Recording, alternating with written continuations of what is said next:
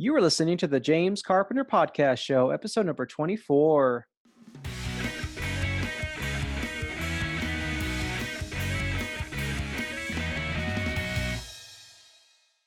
Hello, once again. Happy 4th of July weekend coming up.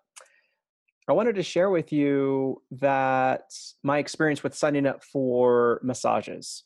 Uh, so, back in February, I signed up with our local Massage Envy and it was and, and i you know in the past i used to always get massages pretty frequently i'd say about once every two three months.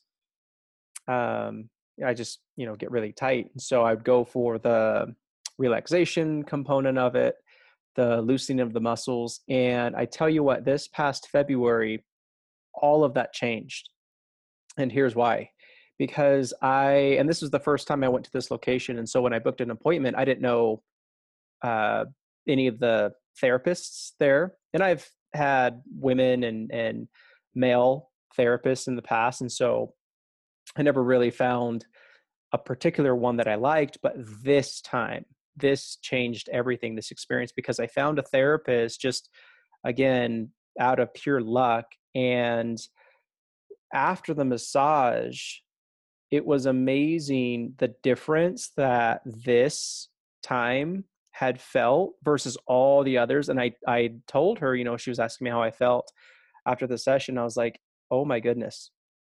I feel amazing. And i made the comment because and i remember telling her this like i made the comment i feel like i've never experienced a massage before like all the ones in the past. Like yeah they were good but like this one blew them all out of the water and I said, "What did you do? like, what did you do to me?" And she was talking to me and taking me through um, her background with trigger points, believe it or not. And if you have ever had a massage, or if you've never had that experience, highly recommend it. Life changing. And it was after that session, I signed up for their monthly membership program because I was like, oh my goodness, this feels too good not to do every month. And so I've been doing that for the like the last uh, six months now. Yeah.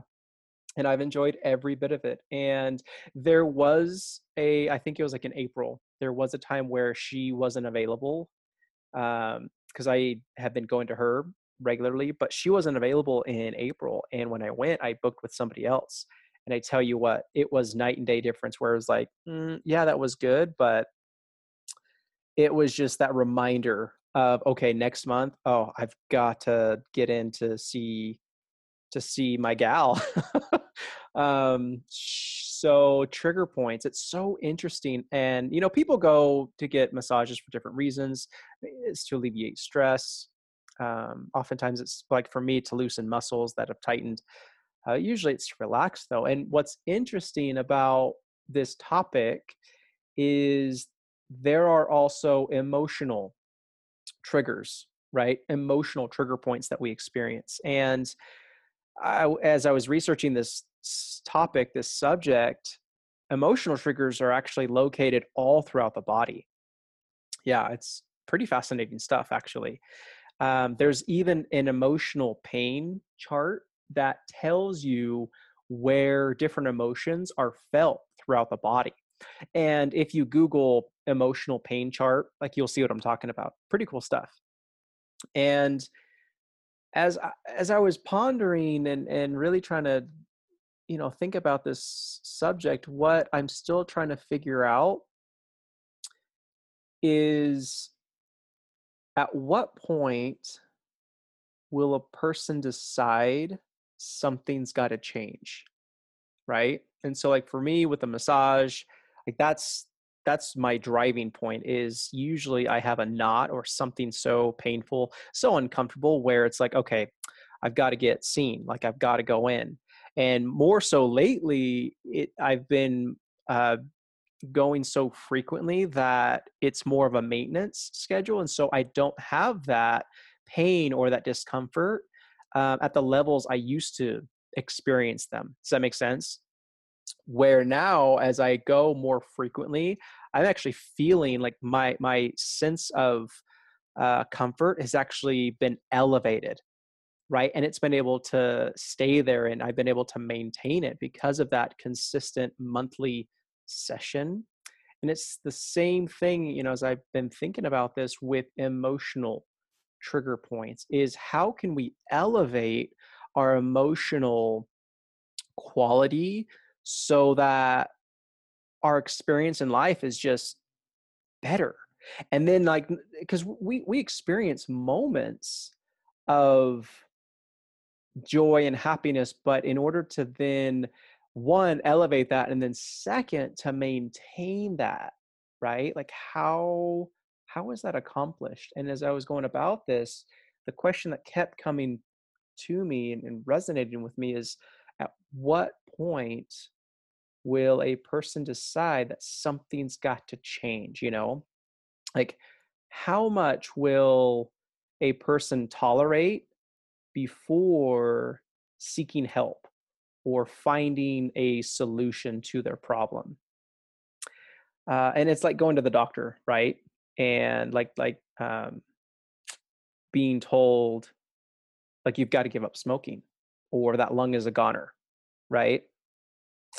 Uh, or like if you have kids uh, it's like being told that your child has allergies like they're allergic and that's one of the things that with our two year old that we've been going through the last um, couple of rounds with her pediatrician is we've been doing all these kind of uh, testing to see if she has any allergic reactions to different foods um, she doesn't fortunately but it's one of those things where it's like if they're allergic to peanuts or dairy or wheat you know um, if that becomes the case then you just simply cut those foods out. Like it doesn't even become a problem anymore right? Um it's it's just so fascinating to me. It's like why will a person give up smoking or drinking but not give up an even more powerful substance and this more powerful substance i speak of being flour and sugar because when you think of it those two substances uh, influence, and this is well documented, they influence your longevity, your quality of life. Uh, they directly influence your cognitive functioning. And I've also often wondered, like my reasons as I was going through this, uh, like the belief systems like I, that I held on to, that made it feel impossible to cease eating or to forego the after meal dessert right? Like that societal that conditioning like what was it?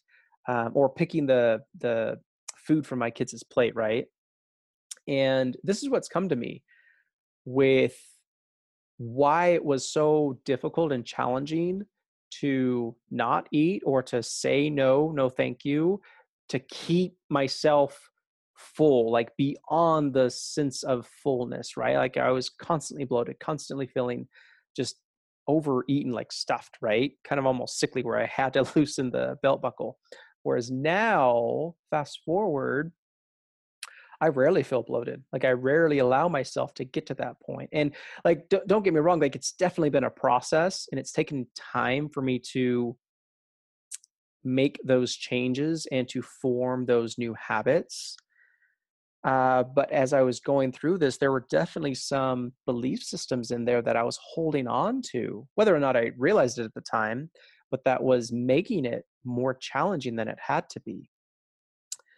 And this is what's come to me like, this was the driving belief system is if you take the food away, like if you take that away from me, what else is there?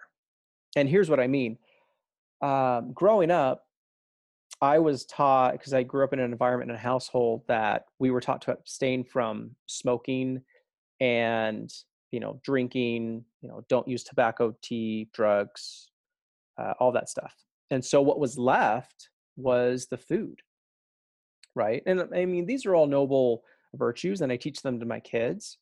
But take for example, it's like playing tic tac toe, right?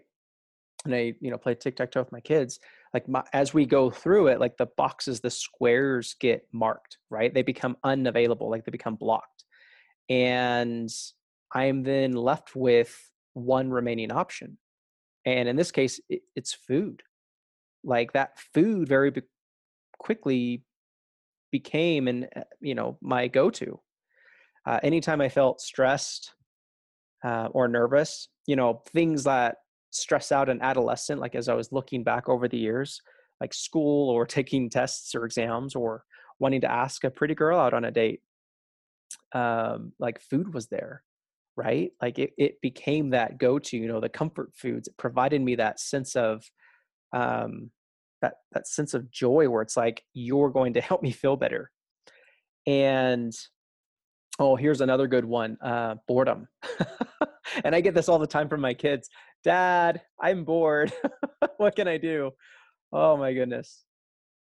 Uh, now, maybe you grew up in a completely different household, right? Where your environment was uh, just totally different, where everything was available, right?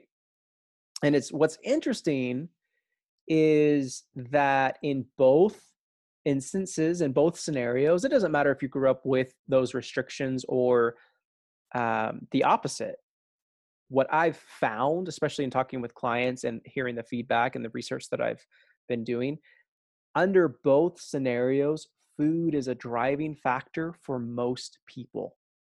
Yeah. And when you peel back the layers and start to really get to the root of it, it's the dopamine effect that we feel when we eat and constantly consume the flour and the sugar, the the processed foods of it. Yeah. And like we talk about food all of the time. Like, have you noticed that? Like, if you're at work or if you're at school, kind of notice the next time just in a day, like if you kind of, you know, just keep like a self tally, how many conversations revolve around food. Hey, what are we going to eat? Uh, when are we eating? Uh, who, who are you going to eat with? Like, who, who are you going with?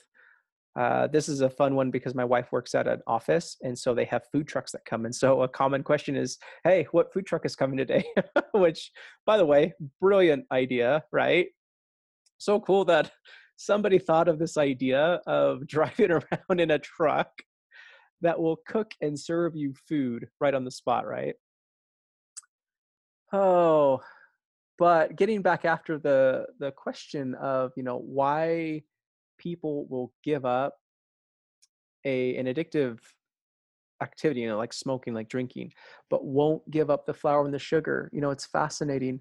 Like if you were told uh, your child can't have, you know, these foods, uh, you wouldn't eat. You wouldn't eat them, right? They would be cut out. Like that wouldn't even be a question. And what I've come come down to, like what it boils down to, is your why has to be strong. Like this is your unconquerable why, your no matter what reason, right? And it's it's interesting. Like when you look at the studies on um, like the different health procedures on overweight people, uh, procedures are harder, right? It, it's proven, like it's documented. Um, the hazard to your health to be overweight is significantly increased you know how do you get to that point of it's not worth it anymore and so this has been an interesting uh, self-assessment on me and so i hope the, sh- the thoughts that i'm sharing with you uh, one are clear uh, and then secondly that that they're resonating with you because like when you're sick and tired of food control in your life like is that enough or like at what point does it just become too much like that's where that trigger comes in right where you want to stop worrying about food or what you're going to eat or um, the side effects of the effects of medication that can cause weight gain. And that's why it starts with your why. And maybe those reasons I just mentioned are strong enough reasons to get you started, right? Like I'm sick of food controlling my life. I don't want to worry about what I'm going to eat and when I'm going to eat. Or I don't want to be concerned about the medical effects that cause weight gain. Now, here's what's going to happen um, when you start is you're going to feel withdrawal, and that's okay. it's one of those things though that we haven't conditioned ourselves to feel or to really go through and for that reason i actually laid out uh, a five part podcast series and so if you're at this point uh, wanting to learn more i suggest uh, go listen to podcast number 14 start there listen to that. Now the purpose is to alleviate current pain and discomfort and so you elevate your emotional well-being and then once that's elevated you then maintain it, right, at that higher level. And I firmly believe that if we use food as prevention versus treatment, we can get there. All right, my friends, thanks for listening. I hope you have a wonderful, joyous 4th of July weekend coming up. Until next time, bye bye. Hey there, if you liked listening to this week's podcast, then you should check out my Elite Productivity School. It's my monthly coaching program where we take all of these concepts and apply them to your life. Learn more at jamescarpentercoaching.com forward slash enroll.